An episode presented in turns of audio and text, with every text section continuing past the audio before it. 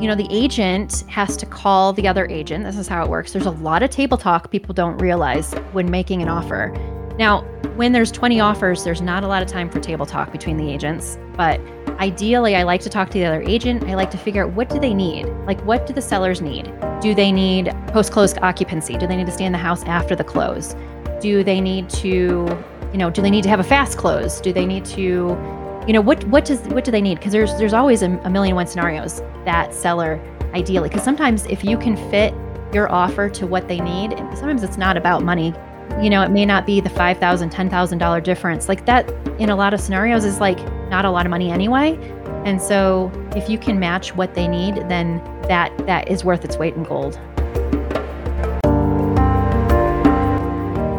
Hello and hola friends Welcome to the Medicine, Marriage, and Money podcast, the only podcast for dual physician couples who want to achieve marital interdependence and financial freedom together.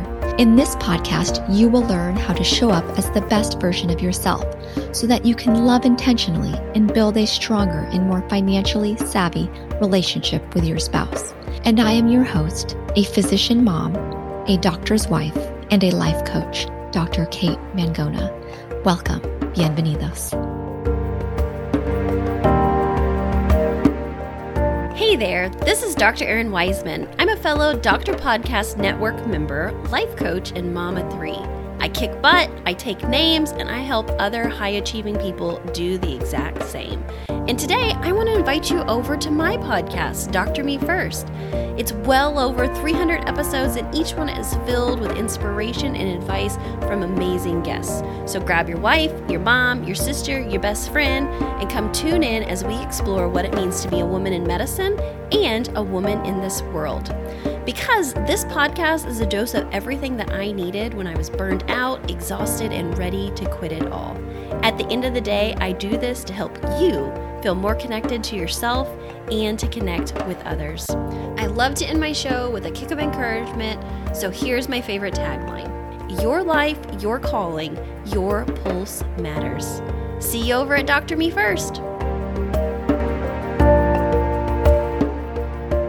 Lovely ladies and gentlemen. Okay, I would just like to wish you guys a happy Mother's Day. Whether you are a mother, are married to a mother, have a mother, planning to become a mother, happy Mother's Day. Please give the mothers in your life hugs and kisses. Give yourself hugs and kisses. I love you so much. This month, we will be celebrating Mother's Day every week with a working physician mom. If you would like to learn how to show up as a better, stronger, more successful, loving, and appreciative physician mom, please reach out to me. I would love to show you what's possible. Jump on my website, medicinemarriageandmoney.com, sign up at I am ready. It will take you directly to my calendar link. We can do a free consult call and I will show you what's possible. What would you do with all that time that you spend currently maybe arguing with your spouse or maybe even with yourself in your head after you have conversations and you're ruminating like why did they say that what would you do with that extra time that you had well come with me i will show you love you guys Please help me welcome our guest on today's show of Medicine, Marriage, and Money, Dr. Carrie Reynolds. Dr. Reynolds is a board certified pediatric gastroenterologist who I met three years ago at FinCon 2018 in Florida, which is a financial blogger slash podcaster conference. She also went to medical school with my husband. So when Carrie's podcast, The Hippocratic Hustle, first launched back in 2017, my hubby, Victor, and I were her first avid listeners and fans. A few of Dr. Reynolds' passions include traveling, finances, and real estate, which we will cover all three of those. Carrie is also the loving wife to a general surgeon and the supportive mother of a brave and beautiful 11 year old daughter. Welcome, Carrie.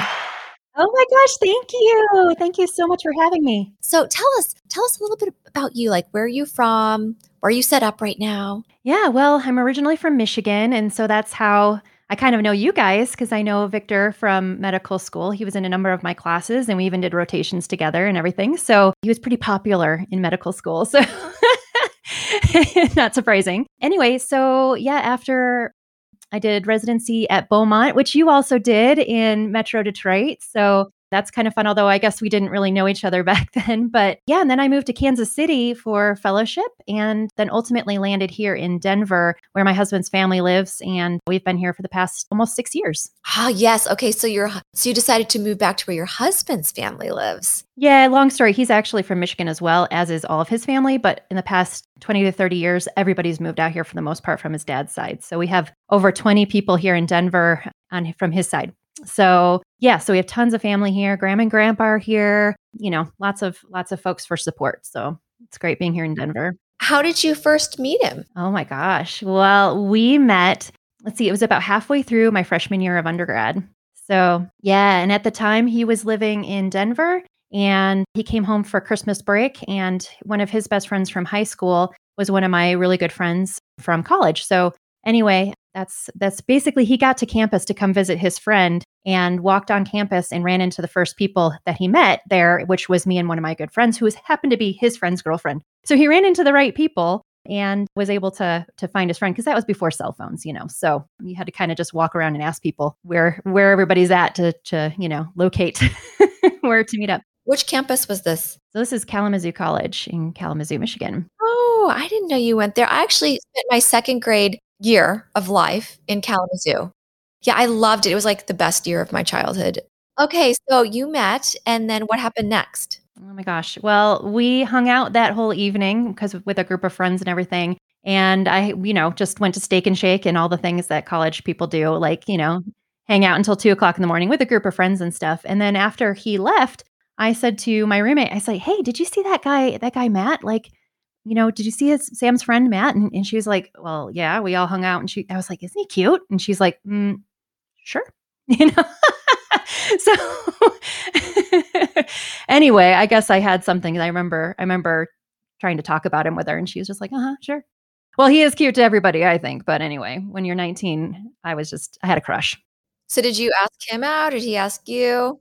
Well, let's see. He went back to Colorado to go back to school after that Christmas break. And so I didn't really think much of it, but he emailed his friend and said, Hey, what about that girl, Carrie? And so that put it into his friend, this friend, his name is Sam anyway, put it into his mind that maybe we should, he should hook us up and get us together. So when the next summer came around, he basically by that time he was like, he's like, oh, you should date my friend Matt. And I'm like, oh, shut up. Like, I'm not going to do anything you tell me to do. I basically, if someone tells me to do something, I do the complete opposite. So I was really annoyed at him for, you know, assuming that that we should hang out or or date or whatever. But ultimately, Sam did a good job, got us together again for, you know, kind of a group beach day in the summer. And yeah, so that's I guess you could call it our first date. It was kind of like we were with a group of friends, but that's when we really hit it off. Gosh, okay. And so then how did you fall in love? Like why did you fall in love? We kind of say it might have been love at first sight because he was thinking the same thing about me when we hung out that night over Christmas break.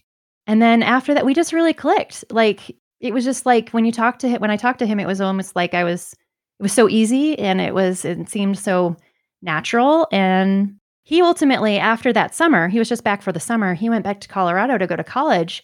And he actually dropped me off at work. And he, that was going to be the last time that I, that I saw him. Cause that whole summer we ended up actually dating, you know, a little bit more formally. But I kind of in my, my head, I was like, well, I'm never going to see him again. Like, how am I ever going to see him again? He lives in Colorado. I live in Michigan. Like, I can't afford plane tickets. I can't, you know, it's expensive to call long distance. It's like, you know, I was like, well, I'm probably never going to see him again. And then I got dropped off at work and I went into, I went into work and my friend was in there and I just, I just remember just saying, oh, crap, crap, crap, crap, crap. But, you know, the other word anyway to her, because I was like, this is so crappy. Like, I'm never going to see him again. And I just was so, at that moment, so heartbroken, basically, because I just assumed I would never see him again. And I realized in that moment that it wasn't just a summer fling, that it was, you know, that we had a really great connection. But, you know, again, I was 19, actually, I was 18 when I met him, technically. Yeah. And then so that summer I turned 19. So we were really young. And he's, a, he's the same age. So, yeah. And so did he reach back out to you or did you reach back out to him? Well, we had emailed, so we were emailing back and forth. I mean, I was emailing his roommate's AOL account because that's, you know, this is the era. This is 1997 at this point. So it wasn't even a private email, but we were kind of keeping in touch that way. And then all of a sudden, he like stopped emailing. This was like maybe three weeks after he went back to Colorado. And I didn't know what happened to him. I remember talking to my roommates going, Well, you know, we didn't say ghosted back then, but he was totally ghosting me. Like I didn't have a phone number for him. I his email, like I said, was his friend's. So I was just like, okay, well, he knows my phone number, you know, knows my email. I guess eventually he'll get in touch if he wants to get in touch. I just thought he dumped me, basically. and that went on for about a week and a half or so. And then we were getting ready to start the next semester at my college. And all of a sudden, I was in my dorm room and Matt just walked in. So he had been planning to come see you. Yeah, he just walked in. And my roommate was, because she was the one who I was confiding in with how pissed I was that he wasn't emailing me. Yeah, what happened was is that he went to, back to Colorado to go to college, but he he thought he could get in-state tuition and it all didn't work out. And he realized he had a room in a house that he was renting but when he went back like they had sub leased his room. He didn't have a place to live. And and he realized that it just wasn't going to work out going to school in Colorado. And so he needed to come back to Michigan to go to school. So yeah so he kind of in those 2 weeks he had lost track well he lost connection because he had gone on a camping trip with a friend so he was actually off the off the grid essentially and he had to kind of figure all this stuff out and he just got a plane ticket the last minute and came back and he really when he landed the first thing he did was was drive to Kalamazoo to find me so that was like that same day. Yeah. So, and was he com- going to attend your college or he hadn't had a plan yet he had thought about it Kalamazoo College is not a great place to transfer into it's kind of not set up for that so because this was going to be sophomore year of college at this point so he ended up going to community college in Grand Rapids, where he was from. So, but the first thing he did was come to find you. He, the first thing he did was come to find me. Yeah, he did. And you guys were already in love. I mean, you had already tormented yourself for like that week and a half. Oh, so that was perfect.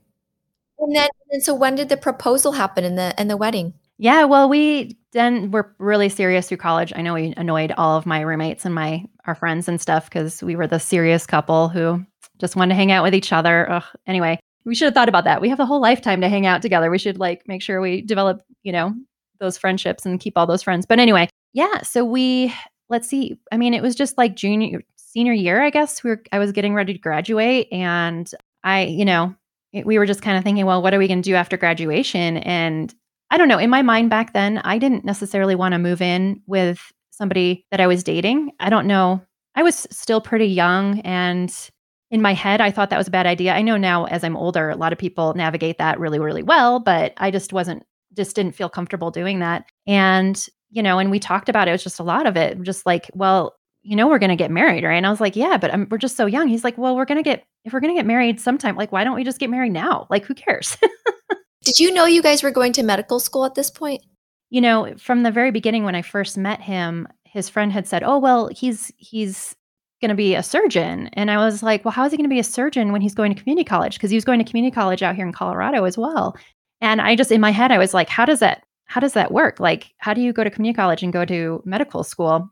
But he was really focused. Like, he was one of these, like, I always want to be a doctor. You know, he was getting all the credits in a really relatively inexpensive way, the credits that he needed to kind of get where he needed to be. He ultimately transferred to Michigan State. So at that time, junior and senior year, basically, he spent at Michigan State.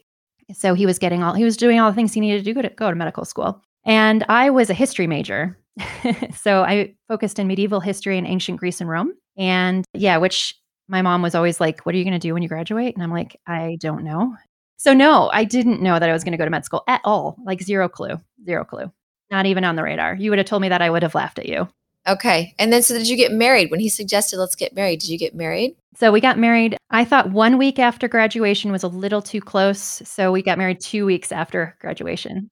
Yeah. From, or when I should say, when I graduated, because he did all this kind of like back and forth and a little bit of a free form education. He still had another year to get the credits he needed. So I was graduated, but he still had more school to do before before medical school. Okay. And so then did you guys do medical school together or was that separate? No, totally separate. So he went to Michigan State College of Osteopathic Medicine, and we lived in Lansing at the time because he went to Michigan State. And so that was a really natural progression for him. He took a year off between undergrad and medical school. He did study abroad in South Africa for a little bit too, for a summer semester. So he kind of did some of the fun things, you know, before going off to med school. So, yeah, so then he started medical school and basically it was in that year well i you know, I to a certain extent, I'm a really good researcher. And since he did school so like kind of wacky in his way, he didn't I don't think he really had a great mentor as far as like how to get into medical school. I know if you go, you know, if you go to a lot of schools, they would have like some sort of pre-med advisor or whatever who would make sure that you're doing everything the right way to get into med school, probably tell you exactly what classes to take, you know, how to pad your your resume or whatever to make yourself a really good candidate, that sort of thing. Well, even if that existed, I don't think he really used those resources just cuz he was kind of doing it on his own. And so I did a lot of research on studentdoctor.com or studentdoctor.net or whatever. Do you remember that website? Yeah, this was a one of these web-based forums basically in the early days of the internet where you know you could go to find all that information. I know a lot of people know what I'm talking about, but it was a crazy crazy place. Oh, the you know how the internet is. Sometimes there's all these crazy gunners and like who would like try to shoot you down if you're doing things the wrong way, make fun of you if you said that you had community college credits or this or that, you know. Trolls, we don't list them, we delete those people. Oh, I know, right? So, anyway, I did a lot of research on there, and there was actually on that forum, there was a non traditional student forum. So, for non traditional students, and I read a lot of those people's experiences and questions and things like that about how to get into medical school when you're not a traditional pre med student, which was me. So, yeah, so I kind of realized, oh, it's not that hard to get into medical school which is a total joke because it is. But you figured it out and you figured out you could do it. You figure out what hoops you need to jump through. And I mean, I can't speak for the kids who are applying to med school right now because it may be more competitive or I, I feel like maybe it is. But, you know, Wayne State was known for their non traditional students. I mean, it was a huge campus and everything. So I think I fit in pretty well at, at Wayne State for medical school and it was in state. I mean, I know it really helps when you're applying that you're in a state that has a ton of medical schools, public medical schools, which we have in Michigan. So, yeah, it worked out really, really well. So, ultimately, I ended up being two years behind my husband in medical school, which worked out. Mm-hmm. And it worked out the way that his campus was at Michigan State. They did the first two years in East Lansing. And then the second two years are done at community campuses around the state. So a little bit of a long story, but he ended up choosing Grand Rapids because he's from Grand Rapids. But that was the year I went to Wayne for medical school. So that his third year and my first year, we spent apart basically. So it was kind of a little bit crazy. That was, I don't recommend that at all. It wasn't good for mental health for me. That is what so many people say. So many people that have had on this podcast and say they had to spend a year or two apart from their loved one, their spouse, whoever it was, fiance or or you know, husband or wife. They're like, I do not recommend that. Nope, not at all. And I stayed in the dorms at Wayne, and there were supposed to be these professional student dorms, which I thought was cool because you know they're gonna be grad students, professional students, law, you know, law students, and they didn't get enough people to to you know be housed in this, so they put all sorts of undergrads in this dorm that they advertised was going to be only for professional students and grad students, and it was yeah, it was horrible. It was horrible. So once you guys okay, so once you guys, you know, did your residence or during residency, even during residency and now as attendings, what have you found to be like the main struggles as a dual physician household? Struggles, I really want to say schedule off the top of my head, but when I think about us both being physicians, I think it's actually beneficial for us, at least for us as a couple. We both know what each other's going through from a medicine standpoint. You know, I think a lot of times my husband has a habit of of like calling me on his way home from work, which is great. And and sometimes he'll tell me about his cases. And, you know, he's general surgery. So a lot of times it actually is, you know, a GI case or whatever. And and so he basically will tell me all the things. I think it's good for him. He's like decompressing. Like I can't, I can't imagine being a non-medical spouse. I mean, maybe non-medical spouses don't mind hearing that, but it's like I I'm just gathering a little bit of information, a little bit of education from it too. So, so yeah, it probably helps him to kind of decompress a little bit from a difficult case to even like, you know, using medical terms and Got it. And when so when he tells you these stories and he's decompressing from from his day, do you listen? Do you respond like how do you respond and how do you listen? Like wh- how, what does he need and how do you provide that? Yeah, well, I just I listen. I mean, I'm not really giving him any tips. Yeah, no, not necessarily. I mean, sometimes we talk about endoscopy or something, uh, you know, but yeah, I think I just listen. And sometimes I think it's really funny because I think I wonder if he's dictated this case yet because I really should just record him, him talking about it and then maybe he could use this for his dictation. You're thinking all about efficiency here. Yeah, yeah, exactly. Because I'm like, wow, he's going into a lot of detail. Not okay. It's not really like he's dictating to me, but it's kind of funny. and then, and so, so actually, you turned your struggle time into a benefit. Are there any other benefits of being in a dual physician household? Well, if we want to talk about finances, it's nice having the two strong incomes. And probably is nice having the two strong incomes because we both have medical school debt. So I guess it's kind of like chasing our tail a little bit with it, but And then and I know you talk about, you know, you talk about finances on your podcast. You love to talk about finances. What are some of the, you know, big financial goals that you guys have as a couple? And do you guys sit down and talk about those together or are these things you do on your own? Yeah, I you know, I I take care of most of the money, so I have to share that with him and make sure that I share it with him. There's been situations where he's like, "Carrie, we're totally broke." And I'm like, "Um, no, we're not."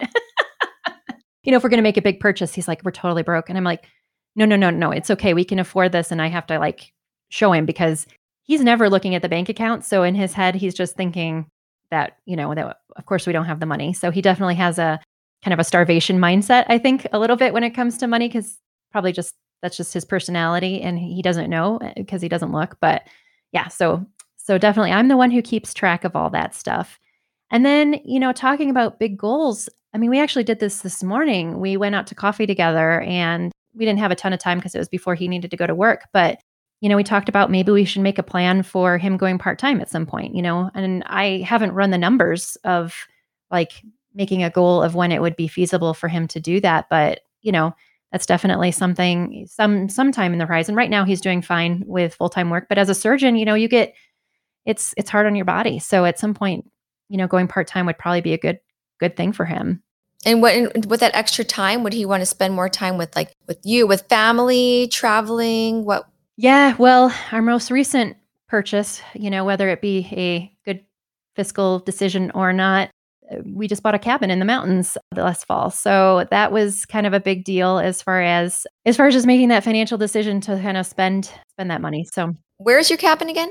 It's in Alma, Colorado. So so originally we had been shopping for an Airbnb and then we ended up finding this beautiful cabin that we just fell in love with and it's not ideal as far as location to be an Airbnb, so it's not going to be the moneymaker that I originally started off looking for but it ultimately we just we hope to retire there someday or somehow spend like maybe after Lavinia, our daughter, is in college, maybe doing, you know, three or four day, you know, little breaks up there and then coming back down to town, maybe getting an apartment or a condo down here and downsizing down here in the city so that we can kind of just split our time and spend more time in the mountains because it's just oh my gosh, it's where our heart is. It's just it's so beautiful up there and rejuvenating.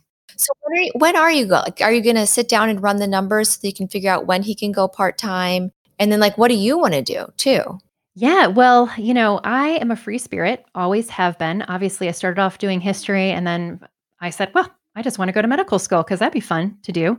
Anyway, that's how I've lived my life is I just I've always just been interested in something and then I chase it and try it out for, you know. So, you know, I when I became an attending, I worked in private practice for a couple years and I felt that was a little bit too confining as far as like how I was an employee and it just, you know, I couldn't set my schedule. I couldn't, you know, I didn't have a lot of autonomy there. So a friend of mine, Shri Wiggins Orello, she is PM&R doc. She was on my she was on my podcast and she was telling me about how she got into locum. So she was one of my guests. I didn't she wasn't even a, necessarily a friend at that time. And she was telling me all about how to be a locums doc. And I had never really thought about it before. But then uh, after she explained it to me, and everybody can go back and listen to that podcast, that was totally my inspiration. And I realized, oh, I can do that too. So I looked into it and I quit my job, got got a, a locums gig and and set off to do that. That was about three years ago now. So you've been doing locums for three years.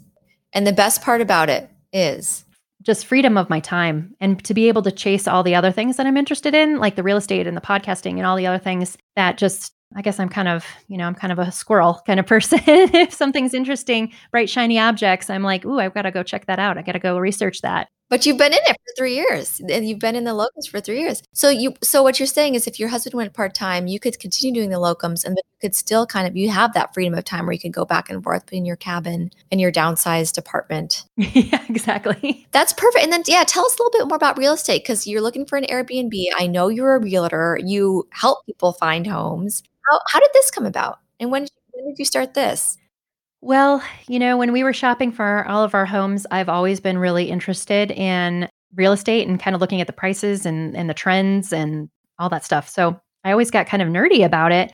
And after our last house purchase, I was like, oh, that's kind of fun. I wonder how you become a real estate agent. And then, you know, real estate, becoming an agent is one of the easier things to get into because you don't need any particular degree. You just take, you know, a certification course. Basically, you get certified through the state and licensed through the state, and that you can work as a real estate agent. So it was a low barrier to entry, which is the case for most people who start, but it is definitely a little harder to keep in the business. But once you become a real realtor, um, but so far so good. I've just kind of just started about a year ago and kind of doing it alongside the locum stuff, and it and it works out pretty well with locums because uh, you know most of the time a lot of it's phone calls and you know, you can do it very remotely other than showing homes essentially and kind of if you have a house listed and you need to go and see the house to do something you know a lot of it can be done so remotely. So so it's worked out really well. And i also work as part of a team. So i'm part of the impact team at your castle real estate. So we have a group of over 30 people and we all help each other out. And it's it's a really great working environment from a real estate aspect. So mm-hmm. So, who would you recommend it for? For like other physicians uh, who are interested, what would you recommend that they do? Or I guess you just have to make sure that you can set aside the time or find the time to to do all that. And it can be done, you know, in between things, but it it definitely takes a you know, it's a different mindset. Like you kind of have to kind of switch gears a little bit between medicine and, and real estate. And also starting real estate, it's like a whole it's like going to residency again. You know, I have a ton of people who help me because I'm on this team. So you know, it's almost like I think of them as my attendings. So if I have any questions, I can call them up and ask them. So it's a whole nother learning curve because when you go to school to become a realtor, it's the bare minimum. Like it's not even the bare minimum. It's almost nothing what you what you learn for that test. It's it's basically what you need to know to not get sued. You know, it's really basic. It's really basic. And then you have to learn everything else on the fly. You not only have your own company, but you also work for somebody else's company? Yeah, so I'm a I'm with my brokerage is Your Castle Real Estate, which is the largest local brokerage here in Denver and actually one of the co-owners of the I want to say practice, it's not brokerage, is a physician as well and her husband is like the head of it. So so it kind of worked out really well that I I landed at that at that brokerage. So anyway, love Your Castle. It's really great. And then within Your Castle because there's so many there's hundreds of agents that are in Your Castle, we tend to break up into teams. You don't have to be on a team. It's really common for a real estate agent to be a part of a of a team. So my team is the impact team at Your Castle Real Estate. So it's almost like a little mini practice in a I don't know in a in a large hospital system, shall we say, and then being in a little local practice, I guess. And do you ever see yourself going like full time in real estate, or do you like the balance? Yeah. So originally, actually, I was thinking that I wouldn't have so much locums work this year. It looked like some of the locums work was drying up a little bit. And so I had a little bit of a mindset to really push real estate this this summer. So so I am pushing that a little bit more and getting a little bit more into that as we're rolling into the summer. The market is crazy right now. It's insane and it's a whole nother level of crazy because even, you know, agents who have been around the block have never seen it like this, you know, and it's just it's driving everybody nuts because the market's so unbalanced. It's it's painful for everybody, uh, literally. Even in, even the sellers who are making bank, it, it's not easy. Why is this? Why is it? Why is it so crazy? So crazy right now. Well, there was pent up demand from all the months that we were basically closed. I mean, you couldn't. There were so many rules from the state about how to show homes and that people just said, okay, I'm not going to show my house right now. It's fine. We're just going to wait for COVID. And same for people, for buyers too. I think they were waiting because they just needed to figure out what was going to happen. You know, am I going to lose my? I had a buyer, um, actually, we had been shopping and COVID hit and she's just like, I can't shop right now. I don't know if I'm going to have a job. And it's like, oh, yeah, yeah, yeah, yeah, no problem, you know? So I think there were a lot of buyers that pulled out at that time. So just was nothing going on. It was so quiet. And then now, as we're kind of coming back, and of course, it's the busy summer season as we're starting too, there just is no inventory. Those people who hadn't put their house in the market still haven't put their homes on the market. Maybe they're just going to hold on to it. And when it's so imbalanced, it's hard because actually, I would love to downsize from my home right now. Definitely, it's in the back of my head. And but it's just so hard to find a home that you're like, okay, well, I'm not even a bother. Like, I'm not even to think about it because I know I'm not going to find a home in the neighborhood that I had my eye on like three years ago. And so I'm just not even going to worry about it. And I think that's the mentality of a lot of people. So then they're not putting their home on the market in kind of a relatively casual fashion or like these trade ups because a lot of times people want need a bigger home or they want to downsize. So that's a, one of the ways that a lot of people that some of the inventory comes into the market and that's just all thrown off right now. Totally, totally thrown off. Sherry, we have been following the market. You know, Victor follows like real estate pretty closely. And we weren't even looking, we're not even looking to buy a different house, but we're always looking. so, so you know, not really, we're always looking. And so Victor's like been sending me all these Zillow, hey, look at this house or realtor.com, look at this, look at this. And he found a house the other day that we actually had under contract in 2016. So five years ago. We had this house under contract we had our earnest money and then we pulled out because we decided we wanted to buy the other half of our duplex you know where we live we were like okay well, it'll be a smarter investment if we just buy the other half of the duplex. It'll be easier for run airbnbs if we own both sides. So we yeah we decided not to go that route but this was a gorgeous home in highland park village it, like right next to highland park village which is a super ritzy part of dallas inside dallas. Okay and it was selling for 1.2 million, which is which which at the time was like an a lot for us because we were still broke. We had only been attendings for a year, and this is also on the lower end. Okay, the very lower end of this neighborhood. So it was 1.2 million in 2016. So we decided, okay, no, somebody else bought it. They made minor renovations. They made it look pretty, painted the inside, probably like did some countertops. And now, so just last week, it went on the market at 1.9 like jumped 700 was that like 700,000 gorgeous house from the outside. It just needed a, a facelift on the inside and I mean and it sold within a day. I mean it's under contract now. So like it, it got it became under contract in one day. And yeah you're right. The market's like that. And so we have been looking at things off and on. I know. And it's so hard right now because you just yeah especially well if you're looking for investment property or whatever it's just everything's a little bit crazy. So it just it makes it hard. And we have this nice duplex in University Park that people want to buy. So Victor's Victor's like, hmm, maybe we should sell this, but then we might be homeless. right, exactly. I know, right? Because it's like, where are you where are you gonna go? Where are we gonna go? And we are used to doing that. We're used to doing that like a year ago, but not not now. So yeah, so exciting, so exciting. So what are your goals for real estate here? Yeah, well, as I've gotten into it and I've closed a number of deals, I want to keep going with it because every every deal is a learning opportunity. It you know, it's it's really good for for just mental stimulus, I guess, you know, to keep just I, I guess I, I can't stop learning, I think is probably part of the part of the problem. So our problems as physicians, right? We're Yeah, yeah, yeah, yeah. Yeah, I think we're we're trained through all this to just never stop learning. And so it's really hard for some people to stop and just be an attending and just like, you know, coast. Some people can do it really well and then I'm not. So yeah, so yeah, part of part of my practice here, I like to say practice as a as a real estate agent is to um, you know, help primarily I would love to help physicians coming into the Denver area find the home when they're moving because I that was I was in that that situation when I moved from Kansas City to here. It's so hard to shop from far away. You can't get time off of work to come in and shop. And when the market is, well, not even like this crazy, but like regular Denver market was pretty fast. So you, you know, you really need to get your offers in and things. You'd look on Wednesday to try to tell your realtor, "I'm hey, I'm coming on Friday. Let's look at these homes," and they would be under contract.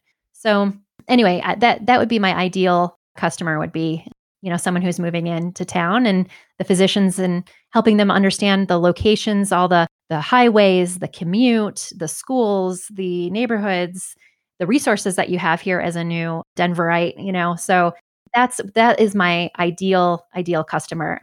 I've also had some a lot of fun helping physicians sell their homes. So that's really great. And i you know what i like being about a realtor a physician realtor is that I feel like I really am on call for my customers and for the homes because when, when you work with people who are not physicians, it's a different mindset. You know, sometimes I will call people and you won't get a call back for a long time. And it's like, hey, I paged you. Like, why didn't you call me back? You know?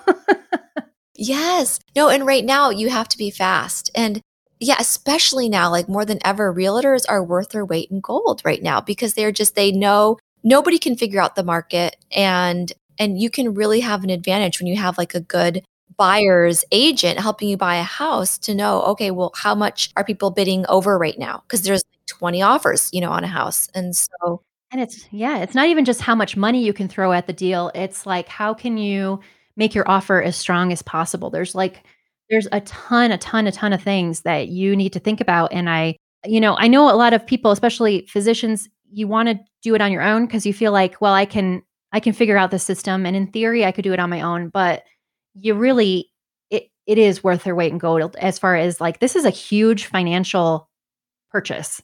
And actually I feel that as a as a realtor, I'm like, "Oh my god, I have a lot of my clients' money at stake here." You know, like I feel a lot of personal responsibility for that because it's yeah, it's it's a big deal.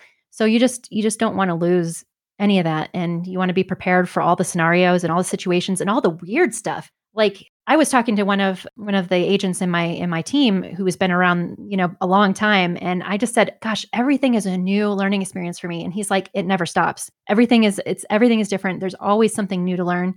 And you kind of you kind of need to gather a lot of experience and stuff to really be able to navigate a lot of the scenarios. But even then, you know, you need to have a good team so you can bounce ideas off of people because there's always scenarios that that are just brand new. Can you give some examples? Give us some examples of like how to make a good because you know said it's not just about the money when you when you create an offer. What else is it about? Well, I mean, it's it's you know, the agent has to call the other agent. This is how it works. There's a lot of table talk people don't realize when making an offer. Now, when there's 20 offers, there's not a lot of time for table talk between the agents, but ideally I like to talk to the other agent. I like to figure out what do they need? Like what do the sellers need? Do they need post close occupancy? Do they need to stay in the house after the close? Do they need to, you know, do they need to have a fast close? Do they need to, you know, what what does what do they need? Because there's there's always a, a million one scenarios that seller ideally. Because sometimes if you can fit your offer to what they need, sometimes it's not about money. You know, it may not be the five thousand, ten thousand dollar difference. Like that in a lot of scenarios is like not a lot of money anyway. And so if you can match what they need, then that that is worth its weight in gold. Like they may stay there for 2 months, right? But one buyer might need to move in in a month because they're having a baby and so that situation wouldn't work. Right, exactly. Exactly. So, in a seller's market like this, you really need to figure out what exactly do they need. And yeah, maybe maybe the sellers don't want to do any repairs. You know, like in olden days, I like to say, which was just last year or you know, a past couple years, you would do an inspection and you'd be like, "Oh, well, you know, this handrail is a little loose, or you know, the faucet doesn't work right," and you'd ask them to fix it. And it's like no one's got time for that. Like the sellers don't have time for that, and honestly, it doesn't matter in the grand scheme of things. So you know, so a lot of times we'll just we won't waive the inspection per se. I don't recommend anybody waive your inspection because there could be something majorly wrong. You want to be able to have that that out if if you know to protect yourself, but you know you just don't need to complain. So you can tell them in the offer like we're not going to complain about anything. We just need to do the inspection for you know you don't need to resolve anything. Is there's inspection resolutions. There won't be any resolutions. There will just be as you know objections and stuff like that as far as like if you really object to the whole thing, you can back out of the contract. So we're going to keep that in, but we're not going to we're not going to have any other you know stuff like that so that's some some simple things to really make clear in your offer okay and what have been some of the most exciting like purchases you've done in the past year per, or i mean not, not your your i know about your own purchase but like yeah, well, I, I helped a physician trade up. So basically, it was just as COVID. Actually, she called me before COVID even hit. And so she had already been thinking that her house was too small. And so, yeah, so we did a trade up basically where she we found a house for her and then we put her house on the market to sell. And so she's been really happy in her new home because she got pretty lucky because you know they bought before the craziness and you know and there's you know there's an office with a door and there's plenty of room for everybody. There's plenty of room for her for her live-in nanny and things like that. So it was just that space and, and a yard. They didn't have a yard before. Anyway so just just helping people find what will work best for them is is really great. Yeah, so that was super super fun. Well, do you have any any other take home points before we before we leave, Carrie? Anything you want to mention about medicine, marriage, or money? You want to leave with our audience or real estate? Well, I would say marriage I just is having your partner in life is just it's just worth its weight in gold, I guess. It just it's just been such a, a help for us. It's just we can't imagine doing it apart basically. Uh, you know I, I feel bad because it's like not everybody can can find someone who's as supportive you know and and and have a good partnership. I know how hard that is and uh, we we do appreciate how lucky we were. We think about that with our daughter too you know she's in that age where she starts having crushes and all that stuff and we're just trying to figure out how to set her up for finding an, a partner who will help her through life and who she can equally help through life. So i think that's been our, our recent challenge in our in our thoughts is like how to educate her as she's going through puberty to prepare her for that. I did not ask you what your definition of marital interdependence was, Carrie. What is your definition of marital interdependence? Or in other words, what makes this your marriage or a marriage successful? A partnership, an equal partnership, I think that you try to keep it as equal as possible that there's uh, you know, and of course, we all have our strengths. So, like, my strength is keeping track of the money or figuring out if we can afford a car or even bargaining for the car or whatever. But, you know, it's, it's, it's making sure that we're both equal at the table and that no one feels neglected or, or like they don't have a say. So, so yeah, so we, we have a really good open communication and, and that's been really great. I think we're just best friends. And that's what I tell my daughter too. I was like, mommy and dad are your best friends. Like, it's great. No, I love it. And so I think that's great. I know at the beginning of the interview, you were saying, you know, you should have sp- focused more time on making friendships during college and you just wanted to hang out with each other. But that was you, that was you too. I mean, you're just, you were perfect for each other and you're still, you still have that love and connection and are going to help your daughter find it. so that's perfect. And okay, so and one one last thing. So if somebody was interested in going into real estate, if any physicians li- listening are interested in going into real estate, what would you recommend is the first thing that they should do? Call me and we can chat about it. I think Yeah, yeah, anybody's welcome to call me and chat about it. I mean, I, I have to give some credit to Peter Kim. You know, he, Peter Kim was a real estate agent too, and he and I when I had this this vague idea, I think he said the same thing when I I think I might have just posted on a Facebook group or something. He's like, call me. So I talked to him for, gosh, a long time on the phone about it one day, and he gave me a ton of tips. And I'm totally practicing differently than he does now, but but definitely as you get started, it's kind of uh, very similar. So that that would be my recommendation. Okay, and then in your in your podcast, do you talk about real estate on your podcast at all? Yeah, we're going to have some episodes coming up. They aren't released yet, but uh, yeah, definitely some some episodes to help people understand the the crazy market, how to navigate some of these deals. Yeah, so we'll we'll see what becomes of that. But as I'm learning more, I definitely want to do some episodes about it. Where pe- where can people find that or find you? So, hippocratichomes.com is my real estate uh, business website. And people are welcome to, even if you don't live in Denver, I can help you find an agent too. Cause I know how hard it was when I moved to Denver. We got, we basically like opened the phone book and put our finger down and thought somebody. so, I want to help you find a great realtor too who will be great in your town. But if you're coming to Denver, I can help you. Or if you're trying to sell in Denver uh, or Metro Denver. So, anyway, that's hippocratichomes.com. And then hippocratichustle.com is for the podcast, which you may see that there is a big gap because of COVID. We took a little bit of a, a, COVID break, shall we say, but have some new episodes, including you. You will be on the show here shortly. So we'll get those episodes out shortly. And uh, yeah, so the Hippocratic Hustle has all sorts of stuff about helping you navigate life, work, and finances as a, as a female physician.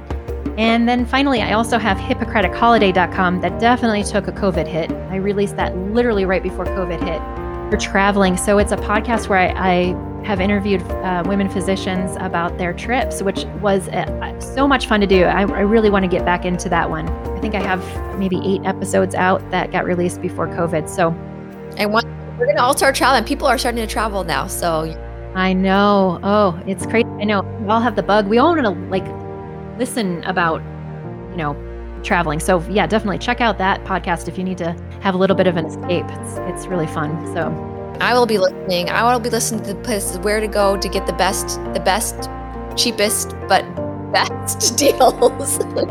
I cannot say that I am an expert on deal finding, but Yeah, but I've I've definitely because of all my travel with locums have used points. I we just got back from Hawaii and the whole except for food, the whole thing was paid for with points. So that was fun. Yeah. Well, thank you so much, Dr. Reynolds, for coming on my show. Thank you so much for having me. Always a pleasure.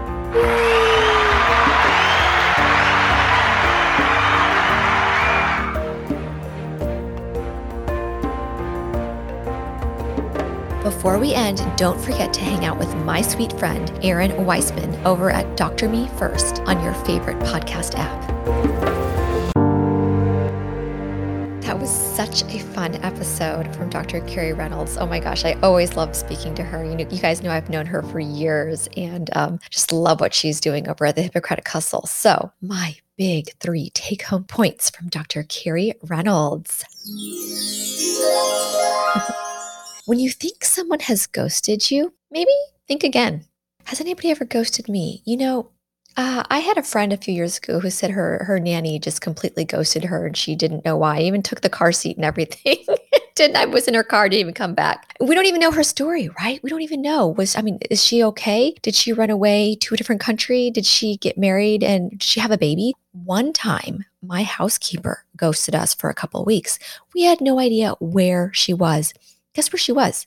She was in the hospital with preeclampsia having a baby we didn't even know she was having a baby because I guess I don't focus on the stomach area when I see her face. And quite frankly, she was coming in on the weekends and she was maintaining our Airbnb and doing the upkeep on that. So we we rarely saw her. And when both my mother and Victor's mother were visiting over the summer earlier, maybe it was late fall and asking, you know, if our housekeeper was pregnant. And I was like, guys, don't be so mean, you know. maybe she gained a little weight. I had no idea. So right.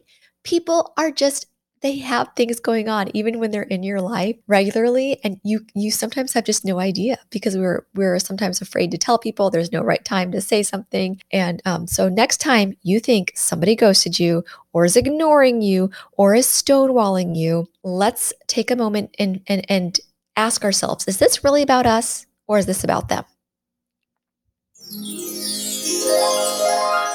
number two anyone can become a real estate agent. It's it's it's easy to take the test, to pass the test if you read the material. So it's not becoming the real estate agent. It's not exactly just that title. It's what you do with the knowledge. It's how you work with the team, how you find and work with your team that's going to make the difference. That's going to propel you forward in your career. And I think the same thing applies to marriage and your career, your career in the hospital or the clinic, wherever you are.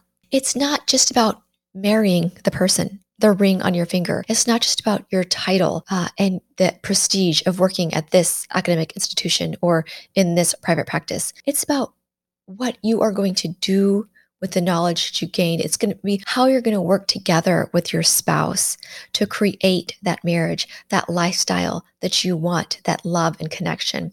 And the never stop learning mentality that a lot of us physicians, most of us physicians, and probably most of us listening to this podcast have that's going to help us because we do never stop learning. And we always want to make a difference, make a difference in our patients' lives, in our spouse's lives, in our kids' lives, in our lives. Number three, Carrie brought up Dr. Reynolds brought up the point that it's not about, in this crazy hot real estate market that's going on right now, it's not about the offer per se. Like when we put in, give our offer on this house and 20 other people are giving an offer and we don't know if they're going to bid higher or lower. It's not exactly all about the numbers, about the price that we're agreeing to pay. It's about the all of the terms in in in the document all of the terms is there a financial contingency are we paying cash or are we doing are we doing uh, uh you know financing it's also about what do they need? What do the sellers need? So, same thing with negotiating in your work or even in your marriage. It's not about just what we need. It's not about the questions we're going to ask and what we want, right, to feel better. It's about what we have to offer, what we are bringing to the table. Hey, well, I'm willing to lease back for 30 days, 60 days, three months. I am willing to ignore what the, we'll get the house inspected, but I'm willing, you know, it's okay. I'm still going to want the house. It's about after when you marry somebody, it's not about just making yourself feel loved and connected and appreciated. It's about what you can do. Let me give you the, let me give you an example actually that this happened to me today. This is a work this is a work related example although it can be applied to marriage too. So i have been trying to give away one of my call shifts for like weeks for several weeks and i occasionally post in our little slack group in my pediatric radiology group. Hey does anybody want to take uh, this tuesday work tuesday night for me my call shift? I really don't want to work june 1st tuesday night because i've got my group coaching program for women physicians and i don't want to abandon my beautiful ladies. I didn't explain all that in the Slack. I just said, will somebody trade my Tuesday call shift for one of their call shifts, preferably a, a Monday or a Friday. No, but no response. Okay, I think I got one response a few weeks ago, but they they volunteered to take a different day, not not that day. So today I was like, okay, I really need to get out of that shift. Nobody's taking it. I've already asked the Slack group a couple times. I may have mentioned it in a staff meeting once. Nobody's biting. So how can I frame this so that they are getting what they want? So this is what I said. Hey, I've got this call shift. It's the Tuesday after Memorial Day. So you have the opportunity to have a three and a half day weekend instead of just a three day weekend or almost a four day weekend if you take my Tuesday night call shift.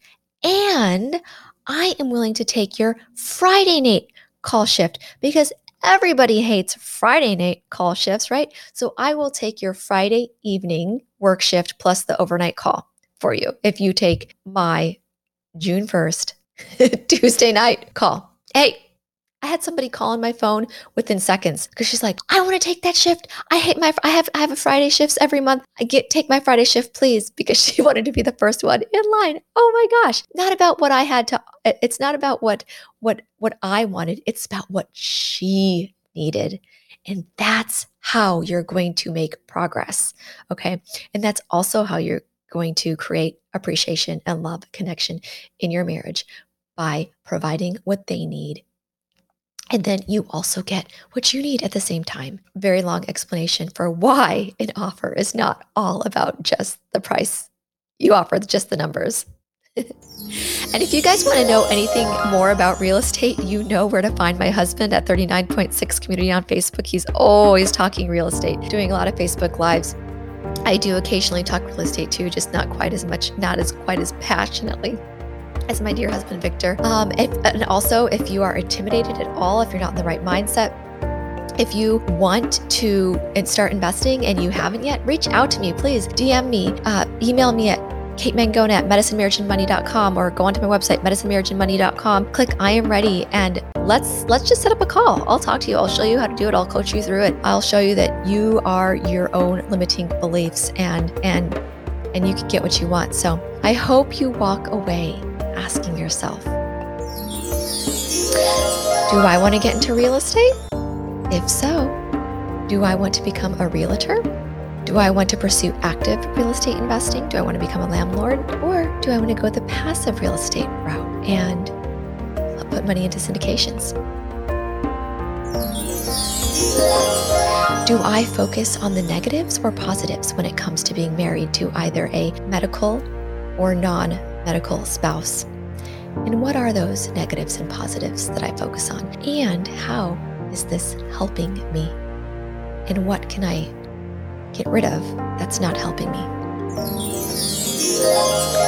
How can I create a lifestyle that meets my needs, that meets my family's needs, and meets my spouse's needs? And last but not least, how can I best show up in my marriage so that it feels easy, perfect, imperfectly perfect? I love you so much, my friends. Please go, fly away, spread love and compassion to this world. So much love to you and your spouse. The content of this podcast is not intended to be a substitute for professional, medical, or financial advice. The opinions provided on this podcast are those of myself or the invited guest alone. They do not represent the opinions of any particular institution always seek the advice of your physician or financial advisor with any questions you may have of a medical condition or financial plan. This is for your entertainment only.